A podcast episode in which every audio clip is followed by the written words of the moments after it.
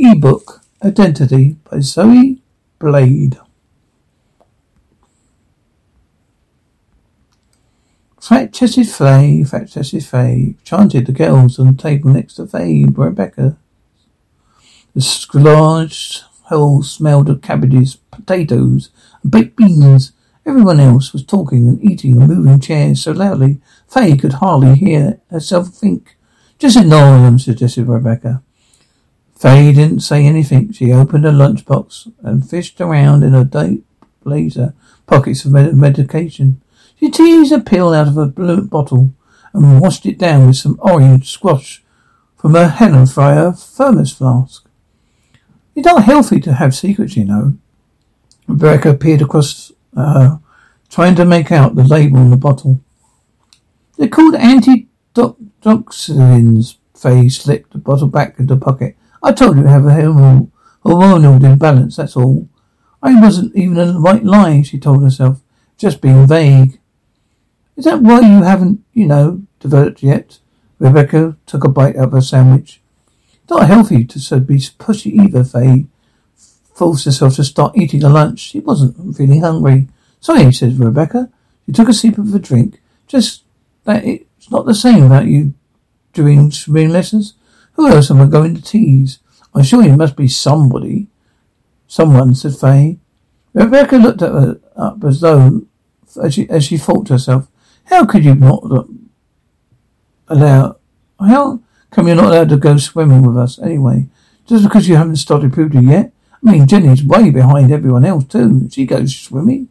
I will not talk about it. Fay didn't dare to look up from her food. She could already feel herself getting a kind of headache. It meant she would start crying soon if she couldn't, if she wasn't careful. She tried to change the subject. Have you done the new Fryer episode? What's this? Rebecca pulled a silver disc out of her blazer pocket. Hold it up for Fay to see. You want to try it? I think we should. I could be persuaded. Rebecca looked up long enough for her eyes to meet Rebecca. Big mistake. You try not to think about how they seemed to radiate a sense of playful mischief about the curly tassels of her auburn hair partly hiding them. Rebecca handed this to Fay. For an instant their hands touched as she took it from her. Thanks, Fay said, slid the disc into her pocket, tried to concentrate on finishing a meal. Fay stared at the bright blue sky. It wasn't there. I listened to a dozen conversations about nothing in particular. She breathed in deeply, savouring the scent of the freshly cut grass. She wasn't really lying on, though she was actually, though she was actually lying on bed. Her senses were all being hijacked by the Delic, Diglic player playing lying next to her, who played the sensory input of Helen Fryer, one of the country's most popular actresses. She saw and heard everything that Helen did. But she was helpless to try and direct her where she wanted to go. She was just an observer, a bet, a very intimate one. Fay felt someone squeeze her hand and turned to face him. Naturally, it was James. He had a kind of rugged good looks and well currently considered attractive by most of the girls in the class. His bleached blonde hair was just long enough to get in the way of his hazel eyes. Wherever she kissed him, his elbow felt like sandpaper. She wasn't sure if he, she had a type yet, but she, if she did, James definitely wasn't it. I love you, James, she felt herself say. I love you too, Helen, said James. He smiled widened, and Fay felt hers do the same. Leaning towards him, she recuperated, closing her eyes. As her eye and lips met, she started to open her mouth, letting him separate her lips with his tongue. Ugh, thought Fay. She opened her eyes and groped around her Dedalix player's dot button, overwhelmed by two sets of images completing her head. She pressed it and just in time. Suddenly the bright blue sky was placed with various posters of female rock stars lining her bedroom bedroom wall. A tragic passersby came to an abrupt end. The place she could hear the dull murmur of her parents' old-fashioned flat-screen television downstairs. Looking down at herself, Fay sighed wistfully. At least she slipped out of the unfashionable blazer, blouse, polyester skirt, oblique black skirt, tights of her school uniform. Instead, she's wearing a light pink spaghetti top, a padded bra, as if they were calling anyone, fooling anyone. a blue denim mini-shirt. Clothes he wouldn't, couldn't hardly met, wouldn't mind actually being seen in, but he didn't change the fact she, uh, the other girls were right. She was flat-chested. She reached in her bedside drawer, lifted up a stack of glossy magazines, pulled out of, dis- out of the d- d- disc. She'd been too embarrassed to tell everyone about. She read the disc title, The Kelly Travis Workout Experience. It came free with a packet of cereal, the kind that wouldn't co- be covered in sugar. It was meant to show that you working out at Kelly Travis gym wasn't as difficult as you thought it was. They ejected a Helen Fryer disc and tossed it into bed next to the fryer. Then slid Kelly Travis, Travis disc in and played play. Within a few moments, she was running on the treadmill in front of her full-length mirror. She could smell her own sweat, sharp and strong. But it didn't matter. Closing her eye again, she stared at her own face.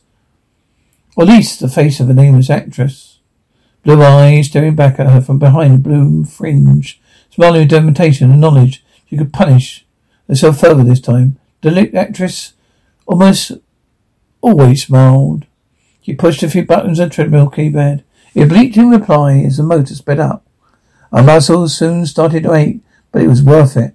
She could feel every inch of her fully developed and well-defined body. Every footstep filled her with a kind of satisfaction she wouldn't get in for real life. She was supple and slender, but not dangerously thin anymore. She fully grown with curves she could do anything to have in real life. Without warning, Faye felt a tap on her shoulder. Then she pressed the button, stop button. On play again, she opened her eyes. Your father, I would like to have a word with you. When you're ready? Her mother was standing by the bed, looking down at her. What did it do? Protested Faye. It's nothing like that. Faye squinted at her mother, shielding her eyes from the bedroom light with her hand. What do you want, then? Her mother sighed in frustration. Please, just come down. By the time Faye walked into the lounge, the television was off. Her parents were sitting in silence, staring at the Ferris place. It was covered in cards wishing Faye a happy birthday. Please sit down, dear, suggested her mother. Faye sat down on a crouch, facing both her parents. They looked solemn, like the time her uncle died. Her mother cleared her throat. You know how you're different from other girls? I don't know Helen Fryer as much, suggested Faye. Not that Helen, her mother sounded frustrated again.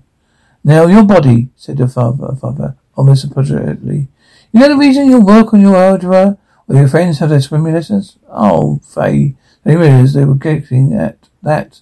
She looked down at the shag carpet. Years ago, her parents had sat down for similar talk. They told her about how babies have been, have, how all babies through medical checks those, these days, ever since the government worked on the prevention with treatment and cure.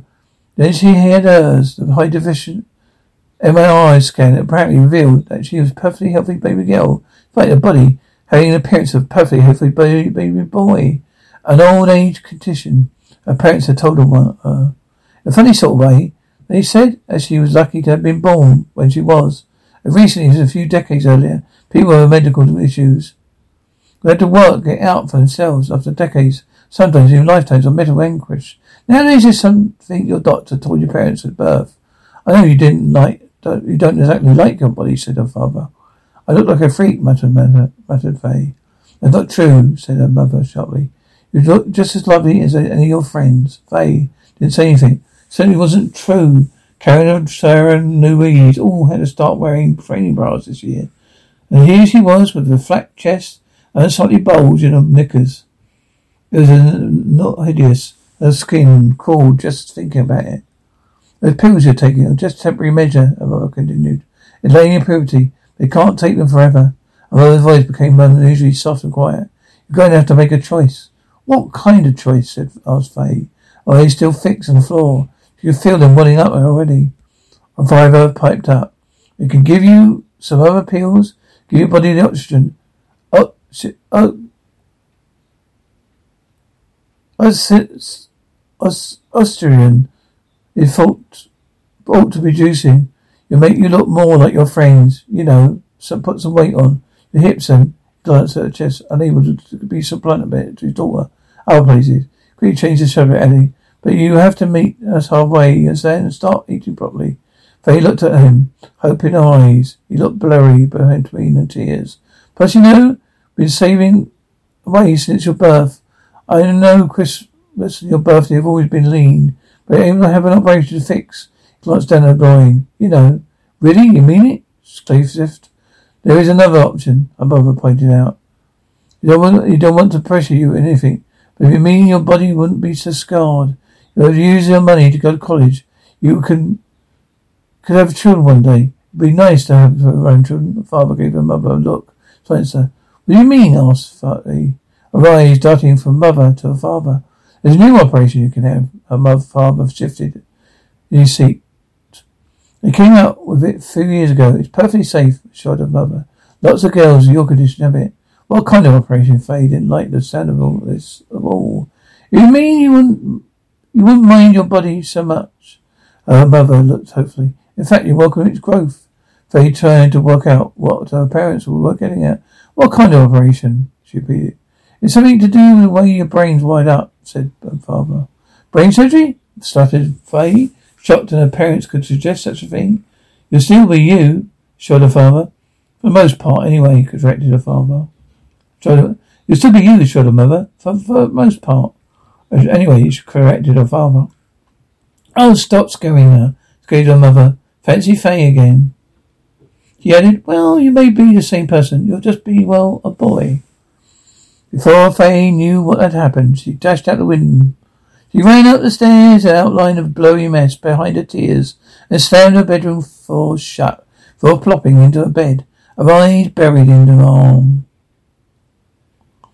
And she finally let herself sob uncontrollably, relief in a way.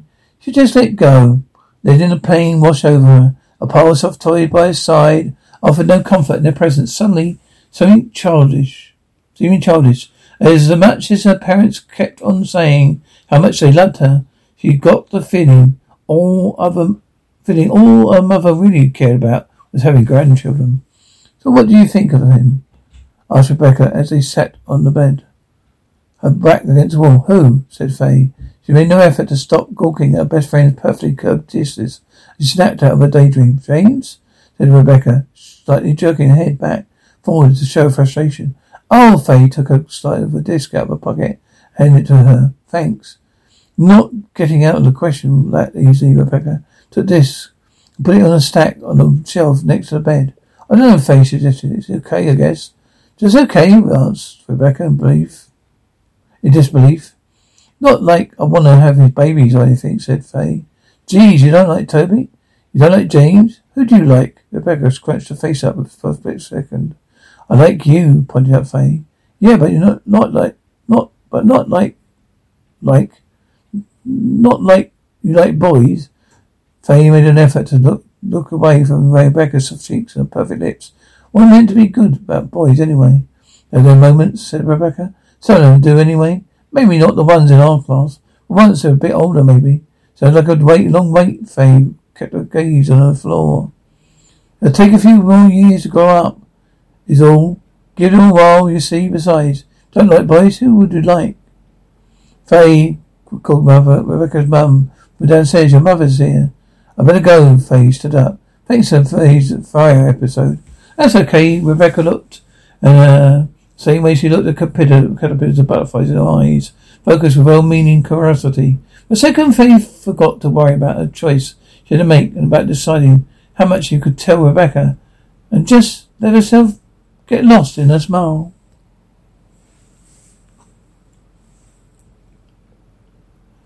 Faye stared out the familiar posters of female rock stars, lay down on her bed in deep thought. On one hand, she couldn't wait to die. She figured the person who recovered from the brain surgery, however nice he might be, however happy he might be, become simply wouldn't be her. Sure, he resembled her like a brother might. You might keep her memories as a strange sort of memento, but you have a different drive, different ambitions, different outlook of life, wouldn't he? Besides, couldn't bear the thought of giving a complete stranger, someone who couldn't didn't exist yet, all the emotional baggage and memories trying to cope with her birth defect, of trying to make sense of it. Being constantly bullied at school because of differences. She didn't even want to this knowledge herself, and she thought of crippling someone else, but it made her cringe. On the other hand, someone else would have a much better chance of actually being happy. You still inherit physical, psychological scars, but dozens of physical ones that this surgery would give her. Maybe her childhood would seem as distant and real to him, a delicate episode did to him and her. She boiled down to a choice between growing up to be a woman with low self-esteem and a malformed body, and donating the rest of her life to some boy who, strange memories aside, might actually qualify as normal. His life would certainly be easier than hers, especially if he wanted to be to date girls. She grabbed a pillow and hugged it, curled up in the ball. Why did this happen? Have to happen to her? She's just a girl trying to lead any an ordinary life. In the end, she finally made a decision. She was pretty sure it was the wrong decision, but she didn't know what else to do. At least this way, she stopped being a burden, an embarrassment to everyone. This is your last choice, chance to change your mind, said the doctor in a soft, sympathetic voice. Sympathetic voice. He put his hand on hers. Are you sure you want to do this? Faye looked about, down at her hands. This is a case of light blue bracelet with a name and date of birth printed on it. They soon had to change it, she realized. Of course he's not sure, she thought. Was anyone? She held back a tear. Yes, I'm sure, she said. Nothing she wanted to get it over with. David opened his eyes. A blurry white light filled the room. Slowly everything came to focus. He was lying on his bed, soaked with sweat. A fan was perched on the table next to the bed, blowing a gentle breeze of fresh air into his face. He looked around. There was a bag with liquid and suspended above him, a tube running down his arm. He found a mirror on the table next to the fan, picked it up, holding it in front of his face. He glazed at his reflection. It was the same as it had always been, of course, except there was long, fuzzy hair. It used to be. There was now a tightly wrapped bandage stained with blood. It was clearly the face of a boy, a young boy, staring back at him. This time he was repulsed by it. He wasn't like looking at a stranger he gradually had put up with. It was more like he thought about this. He didn't really feel like anything at all. Such didn't provoke any kind of emotion in him. It wasn't good. It wasn't bad. It was just who he was. It always been a problem for Faye, though. Not that her body was bad. It certainly wasn't who she was. He could remember everything. Not just Faye's actions, but her innermost faults. He remembered the way that same evenings as she wanted, went to bed. She looked down her flat chest like her curves and felt a headache. And meant she was about to cry. He then remembered how he secretly started to feel for her best friend Rebecca. And memories was his now, but feelings weren't. Wasn't. Looking down the outline of his stone, slightly malnourished, but a boy's healthy young body, he then released the bedsheets and medical ground. He felt no repulsion, repulsion any longer. Despite the nausea and feeling, overwhelming feeling, he needed to get some rest. Weird in a way, he felt fine for the first time in his life. It's finally over. As he walked up to Rebecca's house, David scratched the scar on the back of his head. He still wasn't used to the feeling of the short bristles of hair against his fingers. He pressed the doorbell and waited. Rebecca's mother answered the door, but he didn't greet him. He visited him, as she usually did. Instead, she looked at him like she was expecting him to introduce himself. Hi, it's me, David, he asked, said, seeming to no hint of recognition of her eyes. He said, added, Hensley? Oh, she seemed, take, seemed taken aback. Of course, please come in. She opened the door wide and turned around to face the stairs. Rebecca, your friend's here. Turning back to face David, assured him. I'm sure she won't be long, before disappearing in the kitchen. David waited in the hallway until Rebecca finally stepped down the stairs. Coming to her stop halfway down the staircase. She looked almost afraid. It made David's stomach hurt to know that she was the cause of the pained look on her face. Hi, she said. Hi, she screened her arm as if she was nervous. Haven't been, haven't been to see me or anything, he said. You still like me, right? Like you? I didn't even know you. I don't even know you, Rebecca waited. Seemed like forever before she next spoke. When she did, her voice was soft, as if she was recounting a painful tale. Three years ago, my best friend moved to the other side of the country. Never got to see you again. We still met each other, of course, but it's not the same. The longest time, I still didn't have anyone to help me make it through the day until I met you. Until I met Faye, I mean. Now it's happening all over again, only worse than before. Because like part of Faye's still here. You're running around, obvious to obvious the fact you've stolen it from her. Oh, David didn't know what else to say. Is that all you can got to say? Oh. I guess I didn't see it that way. Hoping we'd still be friends, David looked at Rebecca. But her eyes seemed sharp and cold. You know, like you were, we were, her were. You, me. I mean, I still remember everything. You know, How you laugh together, how we swap secrets about boys. Well, not anymore, okay? They should have silence. Trying to think of something to say, make it all better. Deep down you knew there's nothing you could say or do. Change of how Rebecca felt. So this is it, David eventually asked. Is this how we're going to say goodbye? You meant everything to her. Rebecca paused as if she wanted to say something. Wasn't sure if she should. Finally, she said, she loved me, didn't she? David nodded. Rebecca looked back, looked straight ahead of her, head as if she was talking to the front door. Loved her too, I think, despite everything. She turned to face David. That's why it hurts to look at you. I'm sorry, said David. Because of not being able to think of anything else better to say. Rebecca didn't reply to him. But as he walked out the door, he could have sworn she heard him whispering, so am I.